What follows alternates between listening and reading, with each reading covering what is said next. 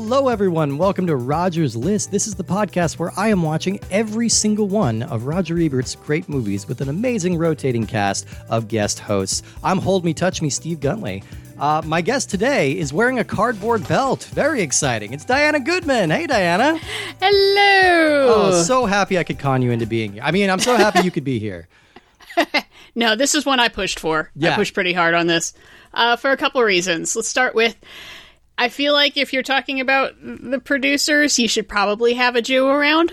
Wait a minute. Mel Brooks is Jewish? I know, right?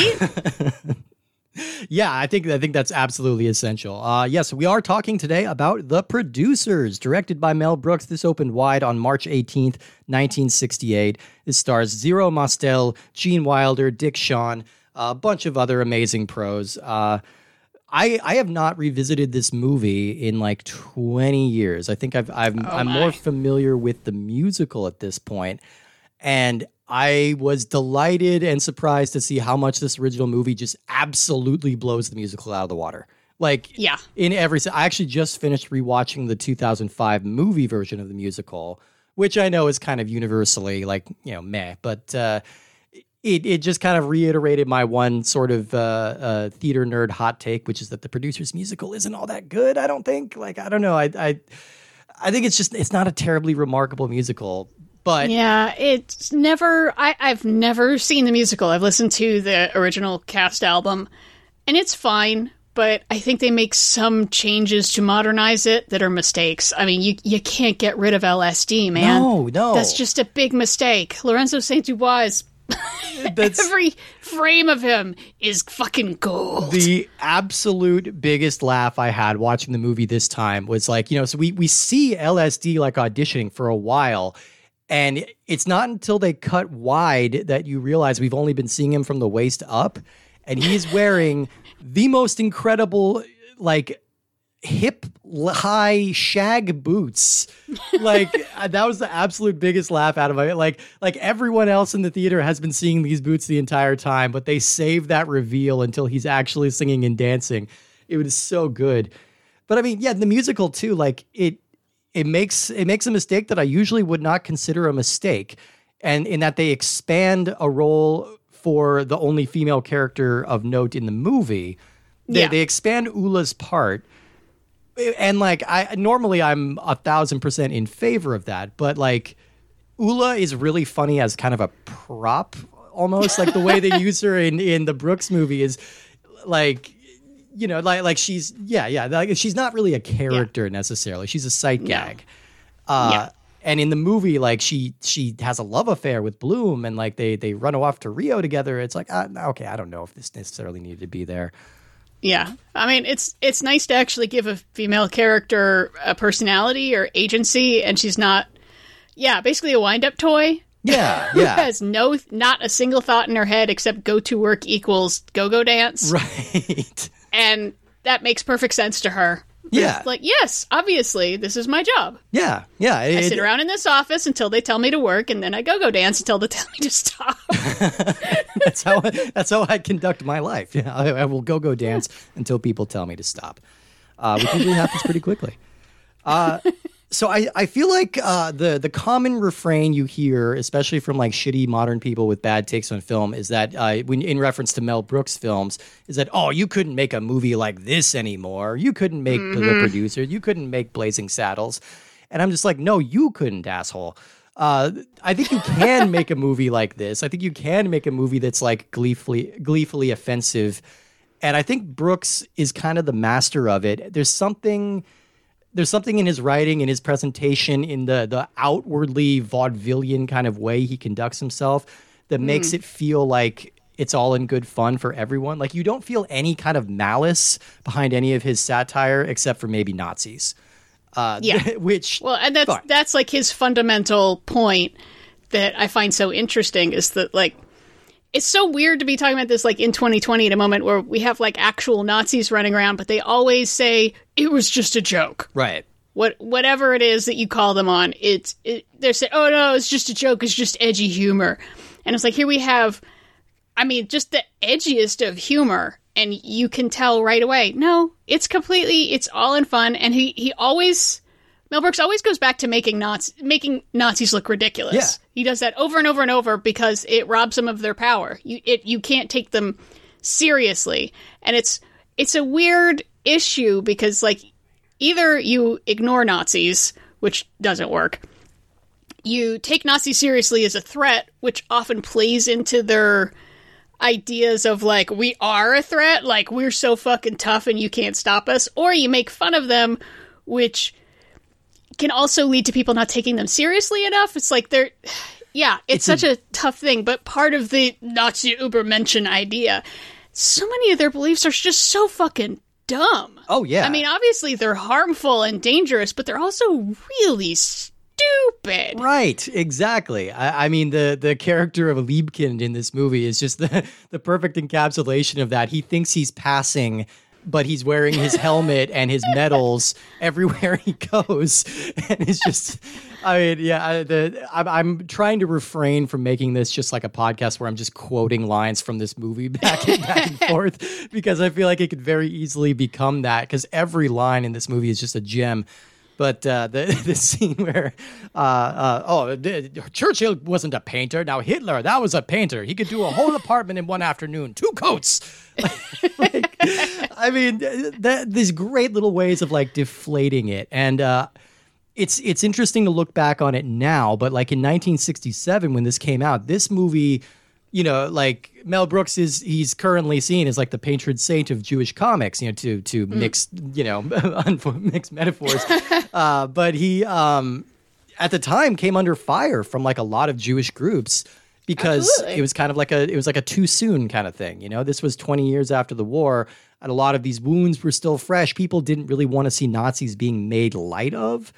Uh, and I don't think people really got what Brooks was aiming for. Um, yeah, I th- that's one of those things that I feel like as time goes on, it gets weirder and weirder. That like you have to remind people, no, this all led to bad shit. And I feel like some of it in 1967, you didn't have to do that as much. No. Like people already know. Like you're already assuming the audience knows Nazis did really bad shit. Right. And Mel Brooks, I mean, it's interesting. Not only is Mel Brooks Jewish, but he's a vet. I mean, he served in Europe. Yeah.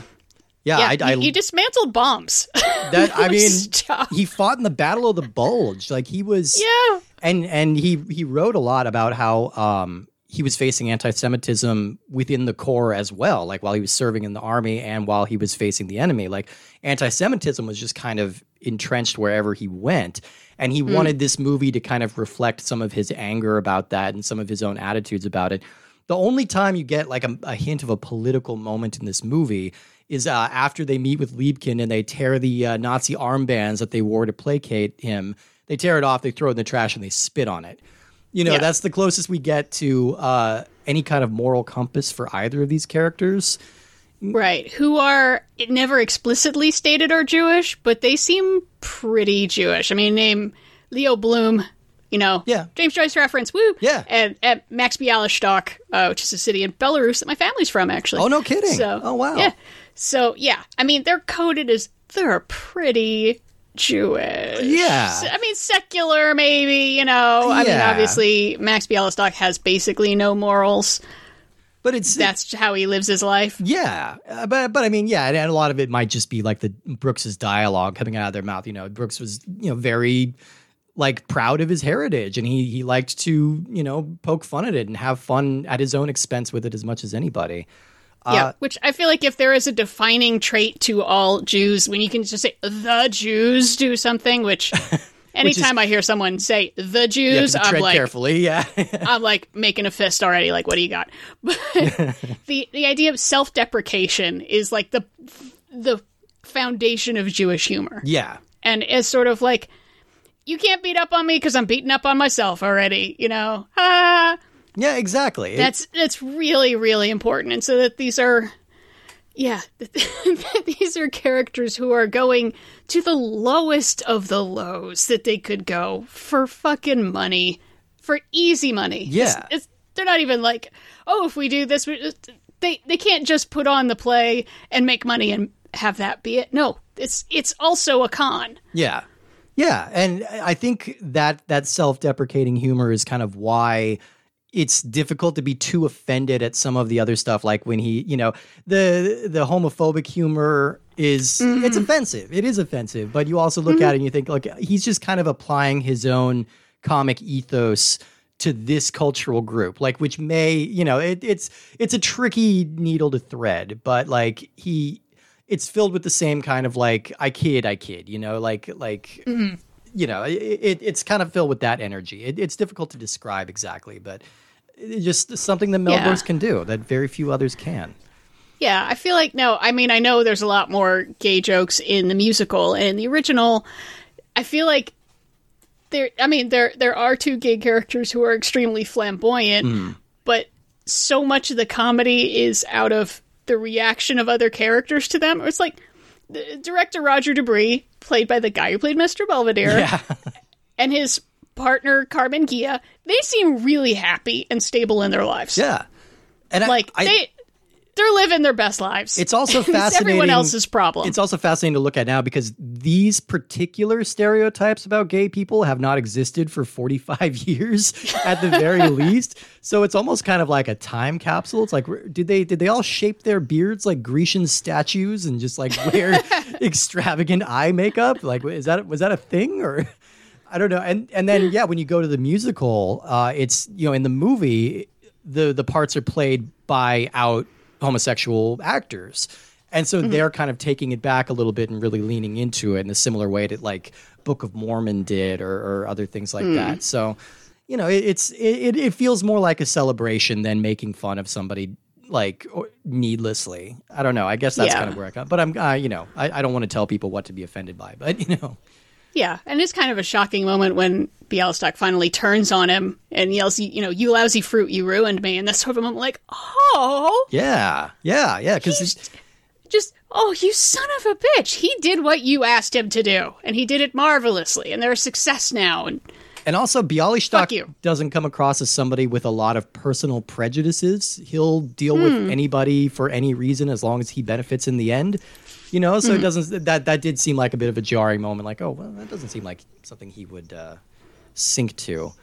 Yeah, I feel bad that we've gone all this long. We didn't like summarize the movie or anything. no, no, I'm sorry. Yeah, yeah. Uh, uh, I mean, this the movie can be summarized pretty quickly. It's uh, a down on his luck Broadway producer Max Bialystock, played by Zero Mostel, is uh, uh, he he comes up with a scheme with the help of his accountant, play, Leo Bloom, played by Gene Wilder, that if they can make the worst play in the history of the world.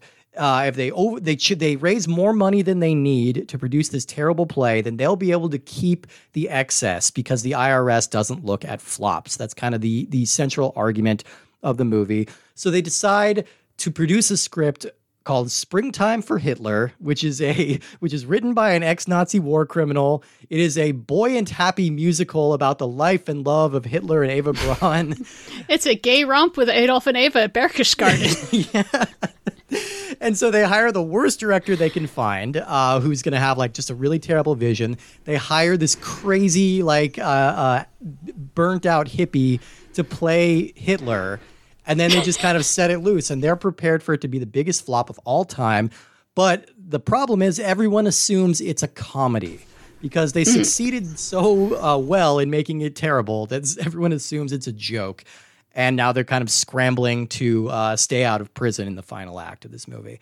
It's pretty concise, and it's there's not a whole lot here. Uh, Brooks, when he was originally coming up with this idea, was trying to develop it as a novel, and he quickly hmm. realized like I don't really think there's enough here for like a 300 page novel. This is an 80 minute movie. It was like all dialogue that he was writing and like I, I think I agree. Like I don't know that the pacing would work quite well in the novel, but uh, yeah, and so much of it the the visual shocks are needed. Oh yeah, you, I feel like you do need turn turn kick turn Nazis in polished boots and women with you know mugs of beer on their heads and pretzels on their boobs. You know prancing along the stage in celebration of Hitler. Those costumes were almost the most shocking part watching it for me now because I'm like, wow, you do not see this much skin in a, a movie like this from back in the 60s. So I'm like, hey, good for them. Uh, I want to talk a little bit. I want to give a small history about Mel Brooks a little bit because uh, I think this is the only opportunity I'm really going to get to talk about him on this show.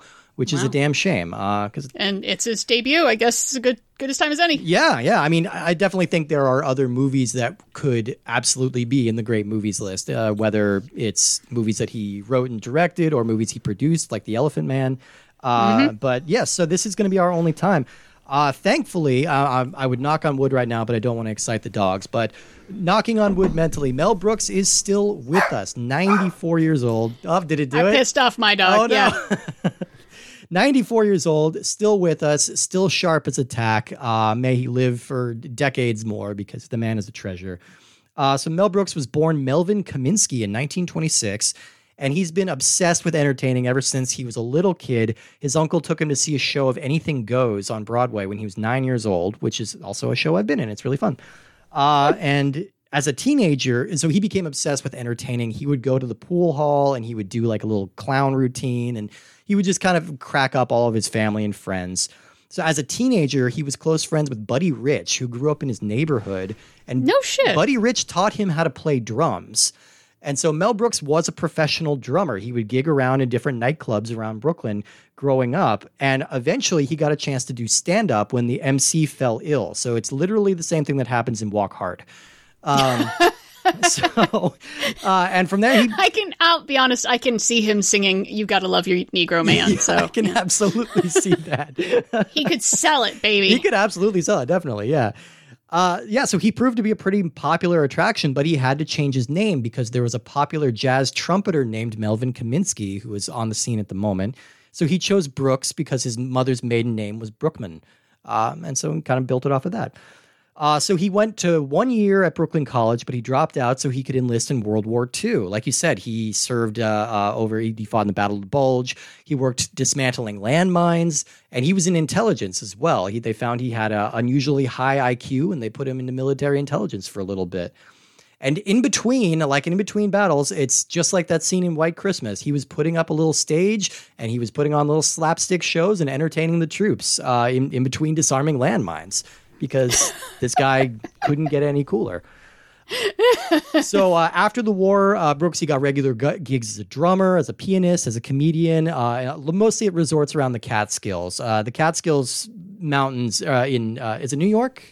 yeah, yeah. yeah. The- upstate New York. this is like the the center of Borscht Belt comedy. This is the center of like the traditional like kind of Jewish vaudeville tradition of of stand up comedy. And he Yeah, which people, if you've seen like Marvelous Mrs. Maisel, Yeah. uh, you'll you'll understand. Uh, you might not understand. Back in the day, air travel was expensive, and a lot of hotels just didn't let in Jewish people. oh wow, I did not know that. Yeah. Yeah, if you just sounded Jewish, had a Jewish name, no, you were they were restricted. Oh geez. And so uh, Jewish communities basically made their own hotels and stuff to you know get out of the city for the summer. And I, I would I would say like if you have kind of a concept of what stand up comedy sounded like in the 50s and 60s, it's these guys. It's it's Yeah. this group of comedians. The kind of like you know it's Henny Youngman and uh, uh, uh, I'm blanking on the other name, but yeah, there's more names. I don't know. Yeah. Mel Brooks, that's a name. Uh, yeah. so he uh, he was working in the Catskills, and uh, in the off season, he would take gigs as an announcer on radio and TV. Uh, but his first big break came when his friend Sid Caesar hired him to write on Your Show of Shows in 1950. This was a sketch Oh variety show with maybe the most influential writers' room of all time. Maybe outs maybe outside of SNL. Um, Uh, yeah, I would say the most insane writers' room of all time. So many incredible writers. I mean, besides Mel Brooks and Carl Reiner and Sid Caesar, uh, you know, Imogene Coca was a writer performer. Larry Gelbart, uh, Neil Simon, I think, might have written Neil, Neil occasionally. Simon and his brother. Yeah, yeah. Yeah, Woody Allen eventually. uh, yes. Yeah. And the most important uh, friendship that Brooks made uh, during this time in his career was with a comedian named Carl Reiner. Uh, RIP, just lost him last year. Uh, Reiner and Brooks, they would form a lifelong friendship, and they also have one of the best stage acts of all time. They're best known for their bit, The 2,000 Year Old Man, uh, which is, uh, look it up on YouTube. It's still out there because they, they took this thing to pretty much every late night TV show in existence. Uh, this was such a popular act, and it's incredibly funny. Uh, and so, because of the popularity of that routine, Brooks was hired to run his own show, which was the spy comedy Get Smart. I did not realize he was the creator of Get Smart. Yep. Uh, that one ran for five seasons and spawned uh, two movies. Uh, although Brooks actually stepped away after the first season, I believe. Like, is that all he worked on? Something like that. I think so. I know. I feel like Buck Henry is also credited as a creator, so I don't know if they just handed it off Yeah, to him or where that went. Yeah. Yeah, I feel like Buck Henry is the name I most associate with that show. But yeah, Brooks was definitely ins- instrumental in the early establishment of it. So, all right, so here we are. We're in the late 60s. Brooks is already in his 40s. He's already an established comedy veteran, and he decides he's going to start directing. He's going to make his directorial debut at the age of 41, and that's for this movie, The Producers. And I'll talk a little bit about the development of that in a moment. Uh, he followed this movie up with The 12 Chairs, which I think is the one of only two Brooks movies I have not seen. I haven't seen this and I haven't seen Life Stinks, but I've seen all the rest of them. Uh, and this was It's okay. it, this is like something about people of like Mel Brooks and uh, uh, Woody Allen's generation. They really like to make fun of Russian literature. so like because Woody Allen did uh, uh, Love and Death around the same time, which was like Right. a, a spoof on Chekhov. You know, like so I don't know what that was. I think it's that's that's been kind of lost to time. I think. But uh, in 1974, Brooks bounced back from the critical and commercial flop that was the 12 Chairs with the double-barreled shotgun of Blazing Saddles and Young Frankenstein. Sorry, Fronkensteen. They came out only months apart, which astonished me to learn. Completely, completely insane. Who is How is that possible? like this? This sounds like I might be minimizing it, but like the only other year I could think that is comparable in the comedy world is Jim Carrey in 1994. And I know that sounds like minimizing a little bit, but Jim Carrey became a like multi-million dollar superstar over the course of one year, and Mel Brooks produced two of the funniest comedies ever made months apart. So you know, sometimes lightning just strikes like that. Um, and both of these films were huge for Brooks. Uh, they earned more Oscar nominations. They were generations of fans. And this paved the way for his fantastic career, which includes Silent Movie, High Anxiety, History of the World Part 1, Spaceballs, Robin Hood Men in Tights, and shockingly, his very last movie, Dracula Dead and Loving It, from 1995. He has not directed a movie in 25 years now, which I, I knew that intellectually, I did, but just seeing it, I'm like, wow, that's yeah. Uh, Dracula Dead and Loving It, not really worth watching except for Peter MacNicol, who is like this is one of the one of those performances. It's like, okay, this is worth watching the entire movie for Peter MacNicol as Renfield because he is so funny in that. Um, and during the 80s, Brooks was kind of expanding his brand a little bit as well. And he started working on producing movies some more. Like I already mentioned, he produced The Elephant Man, which was the breakout, like mainstream uh, debut of David Lynch. And Mel Brooks, being amazing, took his name off that movie because he was worried that if people saw that this was a Mel Brooks production, they would assume it was a comedy. And he didn't Yep. want it to get confused that way. So he took his name off the movie, you know, and then officially, like he, you know, he, when it was nominated for a bunch of Oscars, he was back in contention. Yeah, it's pretty funny uh, reading stories about how he decided. I mean, he's the one who hired Lynch. And so apparently he was like, well, I heard this guy made an interesting movie called Eraserhead. Uh, I'm going to go watch it, and then I'll schedule a meeting with him. And he watches Eraserhead right before he has the meeting with David Lynch. Apparently, just kind of runs into the room and they're like, "You're the craziest son of a bitch I've ever seen. You're hired." I, I would, I just love the idea that those two would be in the same universe, let alone the same room. I mean, that's just oh my goodness. like you do not look at a Eraserhead and think, you know what, Mel Brooks would love this. Like I don't know, there's just nothing about it. I didn't realize he also produced uh, Francis and David Cronenberg's The Fly. Like I did not realize he produced that. He also produced My Favorite Year, which is an absolutely wonderful movie Oh, my with God. Peter O'Toole, uh, and it's kind of based on Brooks's experience working with Errol Flynn on Your Show of Shows.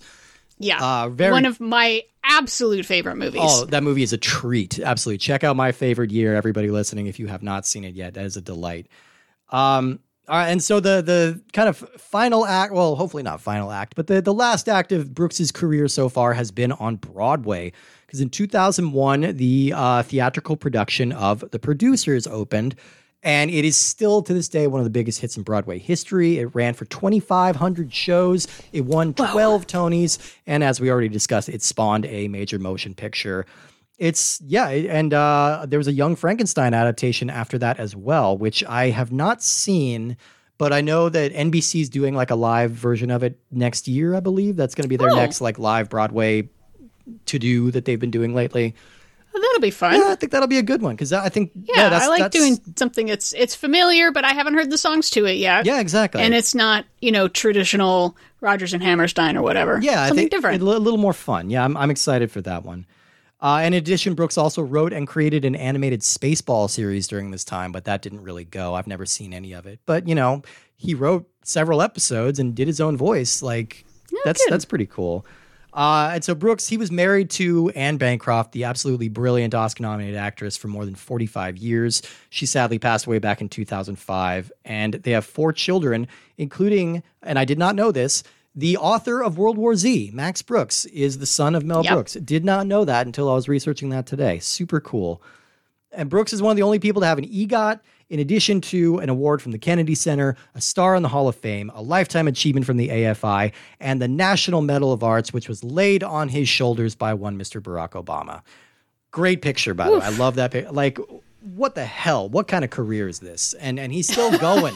he's still going. Uh man, I love Mel Brooks. Yeah, I, I'm. This is Yeah. making me want to go back and rewatch all of these movies we've been talking about. Because Yeah. So it is it is bold though, and you think like, okay, stand up, yes, d- get smart, okay, your show of shows, he's got clout. That this is that the producers is what he wants to open with. Yeah. That he wants to potentially torpedo his career by making something that is very offensive because it treats Nazis as such a fucking joke. Yeah. And I mean, this was originally called Springtime for Hitler. And he was having a really hard time selling a movie called Springtime for Hitler. Uh, one, I, I, there's a great story about one producer tried to get him to change it to Springtime for Mussolini because Mussolini was nicer. so I don't know if I agree with that. Uh, but yeah, this this took him a while to find some funding for it. Uh, he he initially he eventually secured about a one million dollar budget, which is about seven million dollars today. Pretty modest. Uh, And he brought in Zero Mostel, who was a very very popular stage actor at the time. He was fresh off the success of a funny thing happened on the way to the Forum, uh, and he Right. was also he uh, Mostel had been blacklisted for years and years. Like he was like Yeah. blacklisted before there was a blacklist because he's had like lifelong kind of leftist uh, uh, sympathies. And so, and and also he could be, you know, a lot. He could be very difficult and kind of abusive and difficult to deal with. But he was a brilliant, charismatic actor. Yeah. he originated Fiddler on the Roof, I want to say. Yeah, yeah, he did. Yeah, Yeah. absolutely. Uh, so yeah, they brought in Gene Wilder to play the role of Bloom, and Wilder had only done Broadway at this point. Uh, he he Right. made his film debut kind of around the same time as this in Bonnie and Clyde. Yeah, uh, which where he's got pretty much just one scene, but it is memorable as heck. Like if you're watching that movie, unfortunately, the ending will probably erase your memory of most of the rest of the movie because it's so shocking. Yeah. But there's a lot of like, who is that guy?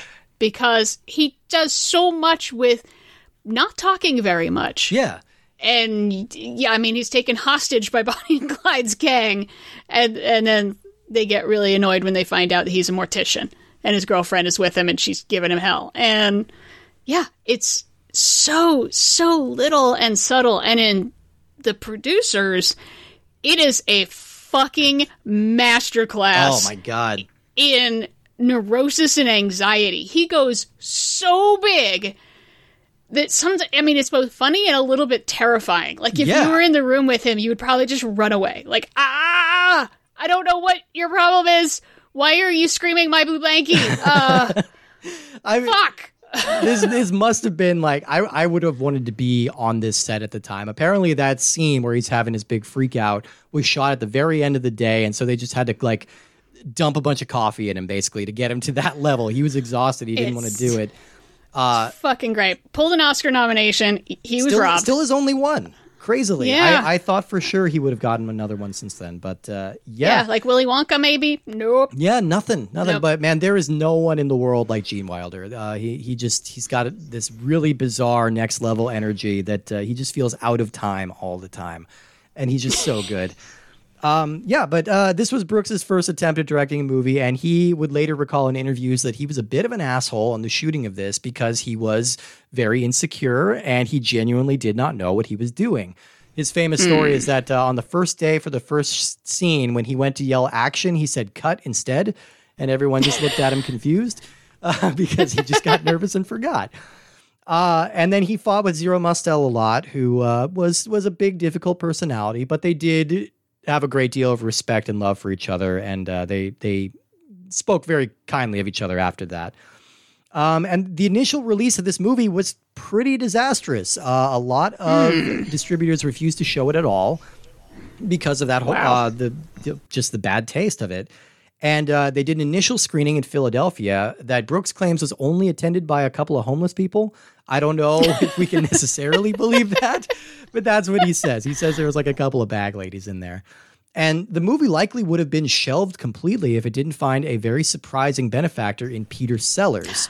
Oh, I was going to bring this up. I'm glad you mentioned this. Yeah, Peter Sellers initially had signed. Well, he didn't even sign on. I guess he said he agreed to play Bloom, and then when they tried to call him to bring him in for it, he just never answered his phone again.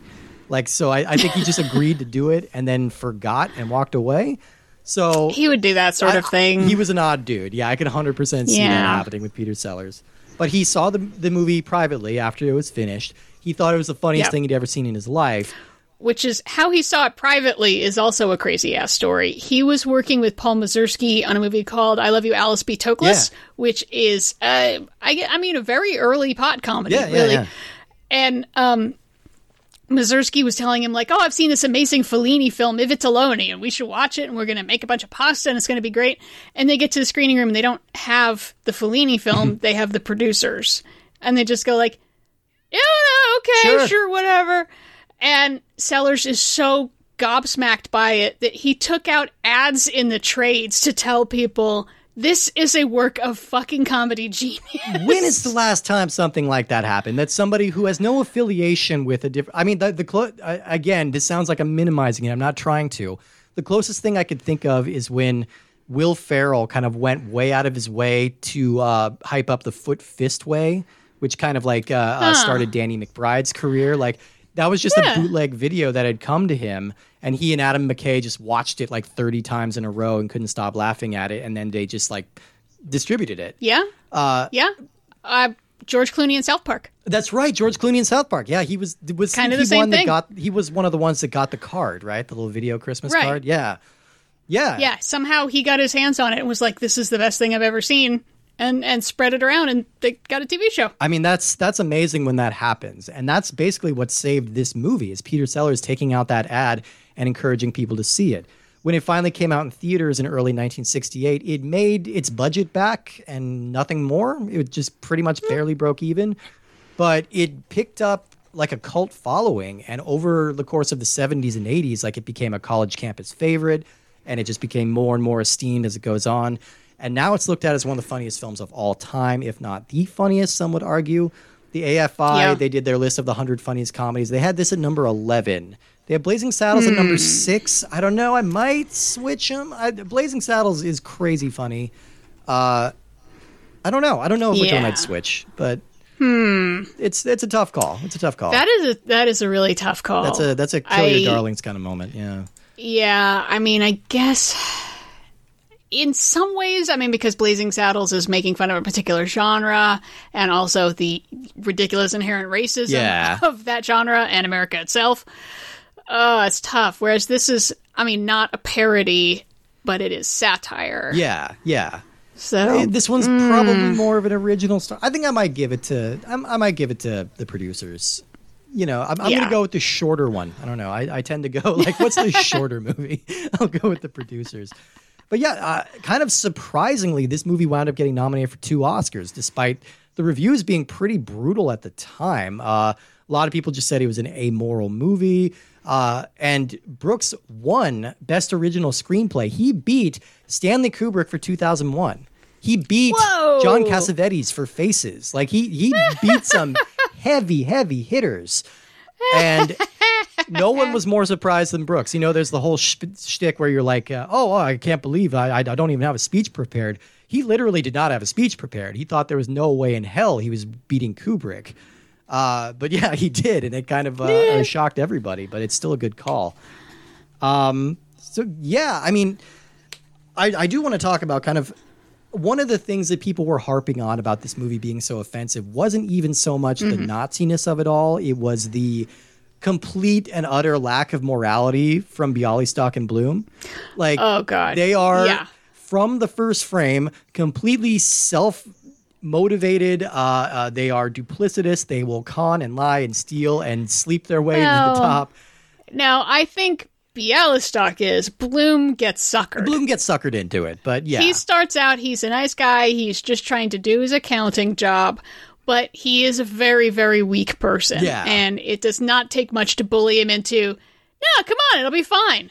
No, let's go talk to this Nazi. It'll be fine. yeah, yeah. no, let's go. I'm going to go steal from old ladies. It'll be fine. And he just, he has no spine. He can't stand up for himself. Yeah. So he just goes along, encouraging it along the way. But yeah, Max Bialystock is, he is so immoral that, I mean, he survives by conning old ladies uh, by through romance. Yeah, he he. Uh, the moment we meet him, he is banging an old lady, and then he is encour- he is engaging in a uh, very odd uh, kind of romance with another old lady who just goes by the credits uh, the name of uh, uh, "Hold Me, Touch Me." Yeah, Estelle Winwood. Estelle She was in a lot of stuff way the hell back in the day. She lived 20 years after this. She was in her 80s in this movie. She lived for another 20 years. she was she was interviewed about this movie later, and she hates it. Uh, she said uh, she oh, oh I forget what she called it. Let me see. It was like she said that she must have needed the money or something because she would never agree to do this otherwise. Uh, but she hated it. She uh, yeah, she called it that dreadful picture. Yeah. So when asked about it, it's probably the most famous thing she's in still and I mean to this day. So she's come on, man. super funny in this. Like she's incredibly funny.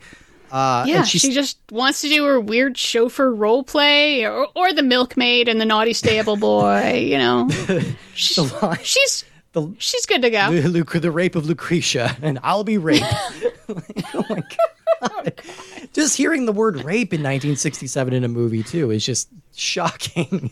Yeah, Uh, so yeah, I mean that's how we kind of meet them. You know the the general convention that you hear when you're talking about filmmakers uh, uh, who make comedies is that comedy kind of lives in the medium. You know, like you you don't want it lives in the wide shot, uh, and Mel Brooks kind of flips that on its head, and he he zooms in real tight on these faces because I think he's very assured at how funny these faces are and how grotesque these people look up close that Oh, yeah. like it's uh, it works so well when you cut in really close to Zero Mostel's face and his eyes are bulging and he's sweating and he's got oh, that he's sweating. He's got a masterpiece terrible. of a comb over. it- oh my Oh. god, the comb over It is is so bad, and it's it's the kind of comb over that like he didn't work too hard on it. He thinks he's getting away with it. This is not like a uh, Christian Bale American Hustle comb over where it's very complicated Yeah. to make it all work. He really just swat, swat, swat. Now I'm looking good. and it, it looks like it's being held in place by sweat. like he looks unhealthy. but he's still just like running around with like all this like this energy of a man half his size. Like he is this big boisterous performer. And uh, really great like physical counterpart to Gene Wilder, who's very thin and very reedy. And they spend a lot Yep. of the movie with their cheeks touching. Like Mostel is like in his face the entire Yeah. time, and because Constantly. it's making him so uncomfortable, and he just knows that. He knows that if he makes someone like with this kind of anxiety uncomfortable for long enough, they're going to do Yeah. whatever you say to make them stop being uncomfortable. You know, that's that's a good point about going into close up as opposed to medium shot. Where it's like, yeah, that's kind of the images I think of in this movie is Gene Wilder doing something and Zero Mostel just sort of looms in from the side of camera and gets right in his face until he does what he wants.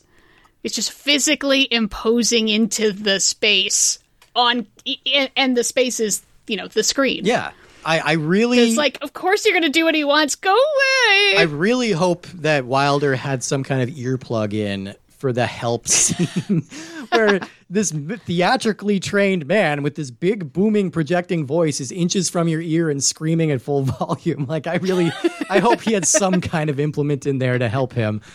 Uh Wilder's freak out in this early scene when he realizes he's being asked to do something illegal. He's reaching for his blankie. The reveal of the blankie and the absolute total complete infantile meltdown that he has when his Oh blankie's taken away from he him. He turns so many colors. you can watch the color in his face change like a freaking chameleon. It's amazing. I don't know how these two guys were able to maintain this tone for so long, like for days and days of shooting. And I mean, this was a quick shoot. It came together within like a couple months, you know, of its release date. Like it, this was a quick shoot, but th- they are going for the rafters. They're going through the rafters. They're going through the stratosphere. Like it's they're such unhinged performances that it's just it's kind of it's an amazing physical feat to watch. Yeah. I mean, yeah. yeah, It's exhausting to think about doing any one of those takes doing it just a second time. Yeah. I'm like, no. Can I have a nap first? Like, give me a day. yeah. Give me something. Give me give me all the cocaine you have. Go over the Easy Rider set. Take all their cocaine. um, we, we've been talking a lot about movie. Like I think the the vast majority, or not the majority, but the the the, the years that are represented most on Roger Ebert's list are like 1967 and 1969. Because we're Mm-hmm. in this very weird place in cinema where, like, the Hays Code Yeah. is a relic. Like, we, nobody's really taking it seriously anymore. So mainstream movies don't really know what kind of tone to set anymore. They're still doing Right. Bible epics, which people aren't seeing. They're still doing splashy like Technicolor musicals, which people aren't seeing. Darby O'Gill and the Little People, you know, like we're we're, Yeah. we're doing things like that. And so the movies that this year of these three years are kind of testing the waters a little bit, and that's what the producers is doing in with comedy. Uh, Yeah, It's- but I mean, you think about well, what is what is the objectionable content? Could you make this movie in 1940? And uh, uh, sort of. I mean, Ernst Lubitsch gets around the edges of this, like with To Be or Not to Be, which then Mel Brooks stars in a remake of. Yeah. But making fun of Nazis, that's fine. But uh, you know, implied sex stuff. Maybe, Yeah. but it's not like they're swearing. There's no gore. There's no titties. Like, uh, yeah, Yeah. you could tone this down just a wee tad and you would have been able to pass the code without a problem except for the morality issue Right. That's the one big thing is just that these guys are out for themselves. They are out to defraud a lot of little old ladies out of a lot of money that they don't ever play. Like, Yeah. there's a gleefulness to their and scheme. And they sort of get punished but not really Not really. No. In the end of the movie, they're pulling the same scheme again. Like, Yeah. With just a worse musical. the prisoners of love i mean You can't keep our hearts you wouldn't jail. watch that Yeah. you wouldn't watch that i want to watch singing and dancing inmates come on See, and that's the thing I don't like about the the musical version. It's like that they they put on Prisoner of Love, and then the warden sees it and thinks, "Oh, this is the greatest thing ever. Your sentences are commuted. Go put it on Broadway." And they go off and they're big Broadway successes after that. And I'm just like, Oh. you're missing the point here. These guys should not be benefiting from any of this. Like they're not heroes. Yeah. They they should, you know, they're No. we see that they're unrepentant to the very last moment, uh, which is great. I think that's the funniest and strongest part of this entire movie. Is like, and that's what really kind of makes this one s- stand apart. Um, We do need to talk a little bit about Kenneth Mars because he plays. Oh, yes. he plays Franz Liebkind, the uh, the Nazi screenwriter uh, and slash pigeon keeper. yeah hates it sounds like he went sounds like he went a bit method like we were talking about how i don't know how they keep up this energy to like scream in each other's faces this whole time the discomfort that you see on Mostel and Wilder's face around Kenneth Mars, apparently some of that is quite real. Really? oh, Like- did he go full Nazi? He didn't go full Nazi, but he decided, well, this guy is a weird hermit, so I'm just going to wear the same clothes for a week and not shower. Okay. All right. Well. So they are physically uncomfortable. There's a couple moments where you see, like, oh, that's acting, but a li- there's a little real there. Yeah, yeah, yeah. I mean, But he is amazing. I mean, most people would probably remember him from Young Frankenstein that's it. as as the whatever he is, law enforcement guy. I was trying to think of arm. where else I knew him from. Like I know he's he's been gone many years, of course, but like yeah, yeah, and uh, yeah. So we get um uh oh why am I blanking on his name? Christopher uh, Mr. Belvedere, uh, Christopher Hewitt. Christopher Hewitt. Thank you. Who who plays Roger De Bris, the Broadway producer that they bring in, who is we first meet him in a full ball gown. Uh, Yeah. Again, not subtle with the humor here, and He's going to the choreographer's ball. He has a reason to be wearing it. I and I love them breaking down his thought process. He wants to do this movie or this play, Springtime for Hitler, because he's tired of doing all these splashy musicals with the one-two kick turn, one-two kick turn.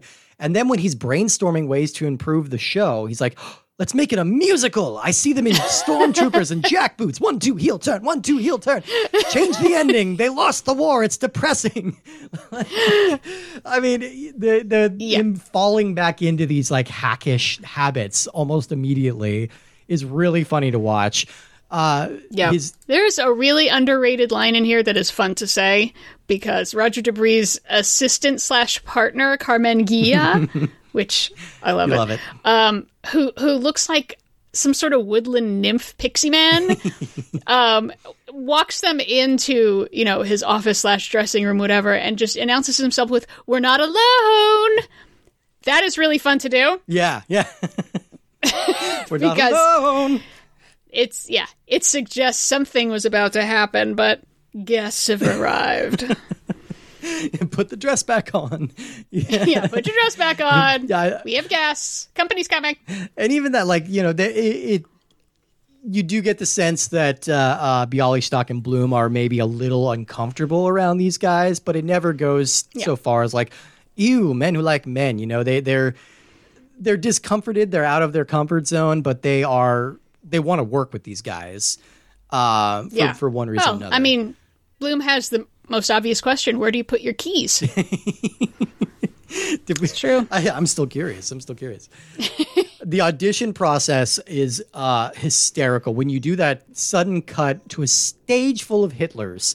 And there's like, it's it's like uh, uh, into the Hitler verse. It's like uh, every variety of Hitler. There's cowboy Hitler and there's Kaiser Hitler for some reason. There's a gymnastic Hitler, a singing Hitler, dancing Hitler. Like, Bodybuilder Hitler. Bodybuilder. That's my favorite. Yeah, I mean, just that's the best one. and they're all so delusional, but each one of them keeps coming up. Like I love the guys. Like I was an opera singer at the New Mexico. I was up for the lead. what happened? I didn't get it. I mean, and all of them are just too good for some reason or another. Until LSD walks onto the scene, thinking it's an audition for a different play. He performs this crazy psychedelic number with his like Manson family esque band who follows him around. He's wearing a Campbell soup can around his neck. Uh, he's just got a prison. Like he's he's an absolute train wreck. Uh, and Dick Shawn. And he, we don't know what he went to prison for, but it it's something was pretty good. Yeah. They say, yeah, do do whatever you do best. He said, that's why they put me away, baby. what is this baby? Hitler never said baby. like, I don't know what it is. Is it a sex thing? Is it a drug thing? Probably both. Probably both. I don't Prob- know. Yeah, yeah, I could see it being but you both. can't do it on stage or else they put you away. Yeah, no, absolutely not. uh, the production, uh, the you know, the the big show-stopping moment of this movie is, of course, "Springtime for Hitler." The big splashy musical number and the debut piece of the show. The women coming out wearing bras made of pretzels. And great lines like, uh, uh, "I was born in Dusseldorf. That is why my name is Rolf." And uh, Mel Brooks, of course, delivering the line in this movie and in the new movie: uh, "Be a uh, don't be don't be stupid, be a smarty, come Be and join smarty." the Nazi party." right. and uh, the audience is agape. I love the long panning shot of the entire audience with their mouths frozen open in horror. And they're all about to leave. Bialystock and Bloom are going out to celebrate their victory. But then LSD comes on and starts doing his like weird hippie Hitler thing. And people are like, oh, wait a minute. This is a satire. Let's come sit down and watch this, you know? And, uh, you know, I leave you, baby. Now leave me alone. like, all right, so we're the Germans. Okay, so we can't invade Germany. Like, you know, and they, they start even singing Yeah. Springtime for Hitler in the bar, and, and the look on their faces when they realize that they've accidentally made a hit, or, or what have we done right? I, get, I think is the, uh, the great line. Yeah. Um, just really great. Uh, Liebkind is, of course, furious that they're making fun of uh, the Fuhrer. This is not what he wanted them to do. So, time for a shooting rampage. Time for a shooting rampage, as Nazis tend to do. Uh, but first, he has to hit Yeah. the stagehand. You would be unconscious now. uh, which is And then everyone thinks that's part of the show too, of having a, an old Nazi run and say, "No, Hitler was kind. Hitler was good. He wasn't like this." it's like, yeah, even it's just you know salt in the wound. yeah. I mean, I, I I will say I think the the final act of this movie where they're kind of realizing that they're about to go to prison and they're kind of like trying to find some kind of way out of it. I think it does fall a little flat compared to everything that's come before. I feel like the energy is just so high that like them kind of coming to the reckoning of, of their consequences is a little Yeah. less interesting to me. But like, Right. Well, the fact, I mean, they turn on each other and everyone else immediately because, you know, they're immoral creeps. Uh, Bloom has honestly the right idea, which is go spill your guts to the feds, be the first one to talk. Yeah. You'll get the best deal. Uh, and then they get in a fight, and then, uh, yeah, Franz and Nazi bust in, deciding "Oh, I have to kill everyone who's involved in this because you're making fun of Hitler. Which, yeah, there's a little bit, it's a little less funny about that Yeah, sometimes. Um, But- but, he's so easily persuaded to, yes, yeah, stop trying to kill everyone. Let's just blow up the theater. I mean, but well, they, I guess they did float the idea of killing the actors for a while too. You know, which which could have done it, I suppose. That's but, true. uh, yeah, yeah, there's this whole subplot about them trying to blow up the theater, which, you know, if you've seen uh, a, a slapstick comedy, when dynamite enters the scene, you know it's not going to w- end well for anybody. Uh, they go to they go to court where they are declared incredibly guilty. Uh, and again, one of the one of the highlights of the musical is that line is delivered by Richard Kind. Uh, so you know you gotta love that at least. Uh, but yeah, incredibly guilty. Uh, Bloom gives like this impassioned speech about his friend and about how they should let him off because he's such a good man, and it's summarily ignored. They're sent to prison, and immediately they start it up again. They are trying their whole shtick with prisoners of love. Uh, yep. I, We open on Sing Sing Friday night. I mean, this this movie is just a non-stop, constant barrage of comedy. Like it, it is. Ebert in his essay, he, he said it might be the funniest movie ever made. Uh, I, I definitely think there's an argument to be made that you know it- it's definitely Yeah. one I appreciated more now than when I first saw it 20 years ago because you know I'm I'm not 18 and stupid, but uh, I, this this has been my go-to for a long time of like everything just sucks and I need cheering up. This this is one of three or four movies I go to. yeah, absolutely. This and Some Like It Hot, which was number one on the AFI comedy list. Yeah, so absolutely, yeah, some like it hot, Yeah. yeah. amazing. Like you know, I would say the apartment would be mine, but like that's also kind of a depressing movie. But it's still It's kinda it makes me happy still. But you know, I don't know, not not one I would recommend to everybody if you're feeling bummed out.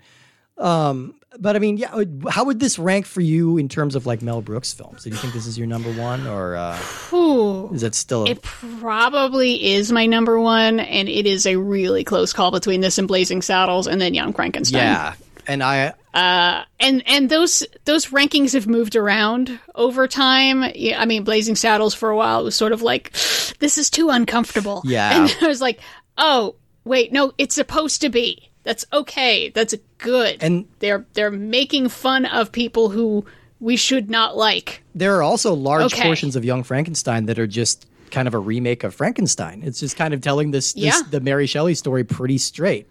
Uh, yeah, and he, and that's one of those things. I watched the director's commentary for that, and to learn like he put so much care and really studied the originals, and like wanted to direct it like James Whale did, Yeah. and getting f- finding the original equipment. That was such a score. Yeah. You know, it- it's all the original '30s equipment, and just like he really wanted it to be a real Frankenstein movie that just happens to have a lot of jokes in Yeah. it. It's like and that's kind of what it feels Oh. like for most of the time but it doesn't feel as as a consequence it maybe doesn't feel as nonstop machine gun style funny as the producers does. I think in terms Mm-hmm. of you know if, if you were to map this out as an equation of of laughs per minute per runtime you know like i think the producers might have all of these beat um except of course for robin hood men in tights which is the single greatest movie ever made of all time Uh, I'm not gonna I'm not gonna die on that hill, but I, I do think that might have been the Mel Brooks movie I've seen the most because it's the one VHS of his that we owned. So whatever, no ah. accounting for my parents' taste, yeah. I suppose. that's okay. It's got some good There are parts. parts, there parts. overall. Yeah. I think maybe that that might be part of his sort of decline in filmmaking. Is maybe he just didn't have that level of care anymore. Yeah. To be like, I really want to direct Spaceballs like George Lucas directed Star Wars or like Kubrick did 2001. Nah, I mean, excuse me. And he's definitely not going like Dracula Dead and loving it. I want to go back to the Tod Browning original. Yeah. I'm really going to frame it right. Mm, That's nah. that's a really good point because I mean he did silent movie, which is shot like a silent movie. He did High Anxiety, which he shot like a Hitchcock movie. Like he was Yep. he was kind of imitating these directors for a long time, and he could have made a really funny version of Men in Tights that was just based off the Errol Morris film, you know. With that kind of like, Errol Flynn Or Errol- Errol, Morris would have made sorry, an amazing Robin Hood documentary. That's a lot of close-ups of people talking about he was stealing from us, and we don't know where it went. Gates of Sherwood, the poor. well, yeah, Errol Flynn's Errol Morris also probably didn't enslave people at any point in his career, so you know he's probably got that on Errol Flynn as well. Um, well, we're talking about Errol Flynn enslaving people, which means I may have run out of notes to talk about here. Um, do you have anything else you'd like to say about the producers? I yeah, I don't know. I mean, I'm interested to hear. I'm kind. I like. I, I've heard from people who who just plain don't like it. Um, but mostly they're people who don't like the musical. Like my husband's uncle hated the musical, and I think a lot of it was because so much of the humor was about like gay jokes. Yeah. and he was just like, "Come on, what, what? No, come on." As opposed to making fun of hippies, which is timeless. Timeless. I understand why they updated it to you know get rid of hippies because it's not 1967 anymore. But no, there's always hippies, Yeah. and they're always fun to make fun of. Especially if your like story is set in the '60s, like the musical is, you can just kind of you know keep the same old stippy, uh, hippie stereotypes around and just have fun with those. You know. Yeah, yeah. Or or you update it, and they're like old hippies or acid casualties, or they're like new agey people who believe in like crystals or whatever. There's plenty of places to go with so that. So many ways. Yeah, absolutely. so many hippies, different kinds of hippies, genres of hippies. um, but yeah, I mean, most people I know that don't like it just think it's just too tasteless to make fun of Nazis because they did such despicable things. yeah. And they're right. Nazis are horrible, and we should, while also, you know, stopping them, we can also laugh at Yeah. them because I don't think they know how to deal with that. I mean, we see that Franz Liebkind really doesn't know how to deal with that. Yeah. He can't get laughed at. He can't. You can't laugh at Hitler. He can't. No, Can't handle it. Yeah. Uh, no. I've always wanted with like you know the, the when like neo Nazis go out and march and stuff, and Antifa comes out and they have a big fight, and I just I I've always wanted like I've offered to fund Antifa to have like a whole bunch of those squeaky chickens that make the like ah noise. Because I think if you show up and make the Nazis look stupid, that would defeat them better than punching them in the face. Because if you punch them in the face, then they can be like, see, I was right. White people are super oppressed. As opposed to like, no, y- you guys are idiots. We're all going to dress up as bananas and play the banjo at do you. it. I think we need to get a bunch of uh, like like uh, uh, improv students to infiltrate a neo-Nazi group, go to one of their rallies, and then break out into a flash mob of "Never Gonna Give You Up," uh, and uh, uh, make sure the CNN cameras are on it and everything, and just kind of rickroll them in person like that. Yeah, yeah, That's pretty good. Yeah, I mean, as much as you you do have to, you do have to shut them down, but comedy is a way to shut them Yeah. down. I think it's the the bottom line on this is like no one's saying that the Holocaust didn't happen and the Nazis weren't bad guys. Yeah. They're saying they're pathetic losers. That's how they became Nazis in the first place. exactly, exactly. And yeah, I, I I really love this movie. I think it is just like a it, like you said. I think it's a really excellent testament to like this particular brand of like Borscht Belt humor that that really self-deprecates. It finds ways to poke fun. It finds ways to adapt and to make the atrocities something that uh, that you can like look back. You can laugh at. You can take some of the power Yeah. away from it. Uh, I, I think it's a really smart idea, Yeah. just wrapped up Well, in a really funny show. specifically. I mean, specifically, it, no one says anything about Nazis killing people. No one ever says the Holocaust. That yeah, no one they barely mentioned the war except to yell about you know Churchill. Yeah. I hated Churchill, so much. Churchill couldn't dance like Hitler. yeah, it's Which I, you know, I actually might believe that, you know? I could probably believe Yeah, that. yeah. Yeah. Churchill does not look light on his No, feet. not necessarily. So yeah, I mean they're already taking out the serious stuff that's obviously too serious and just going to the basic idea of like this was this is a weird cult that we should not praise. Let's praise them. Oh my god, what's wrong with you? yeah, it's like having Charles Manson the musical. Yeah, yeah. It's like that's like no, bad things happen, but it's also like he's pretty funny because he's so stupid. Yeah. So yes, make Charles Manson the musical. Yeah, exactly. May, present them as clownish and incompetent, and and that'll be what people remember. You know, that's kind of what you want. Yeah. I think that's the goal. Uh, well, thank you so much, Diana, for being here. Oh my God, this was so much fun for me. Um, where where can people find your amazing stuff? Uh, they can find me on Twitter at LeCineNerd, L E C I N E N E R D, or they can listen to me every stinking week on 302010. That's uh, on Twitter at 302010 podcast. We talk about the movies, TV, music of one particular week 30 years ago, 20 years ago, and 10 years ago. So now heading into 1991, 2001, 2011. And literally one of my very favorite shows ever. And uh, I'll I'll plug your Patreon because I'm actually going to be on the 30 2010 Games Edition. Uh, that's in, uh, for the November, uh, and it, it's really great. And you can only listen to that through Patreon. That's laser. It's uh, Patreon.com/slash Laser Time. Is that right? Yeah, Yeah. absolutely. So definitely check that out. Check out 30 2010. Check out all this stuff. Uh, we are Rogers List Pod at Twitter and at Instagram and all the different places. Send us an email at rogerslistpod at gmail.com. Let us know what you think.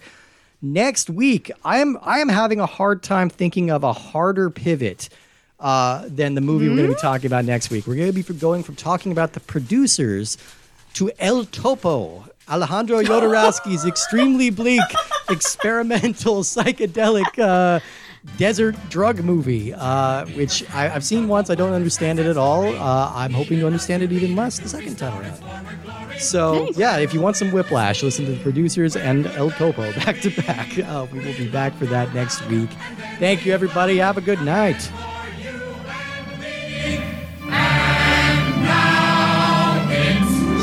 Springtime for Hitler and Germany.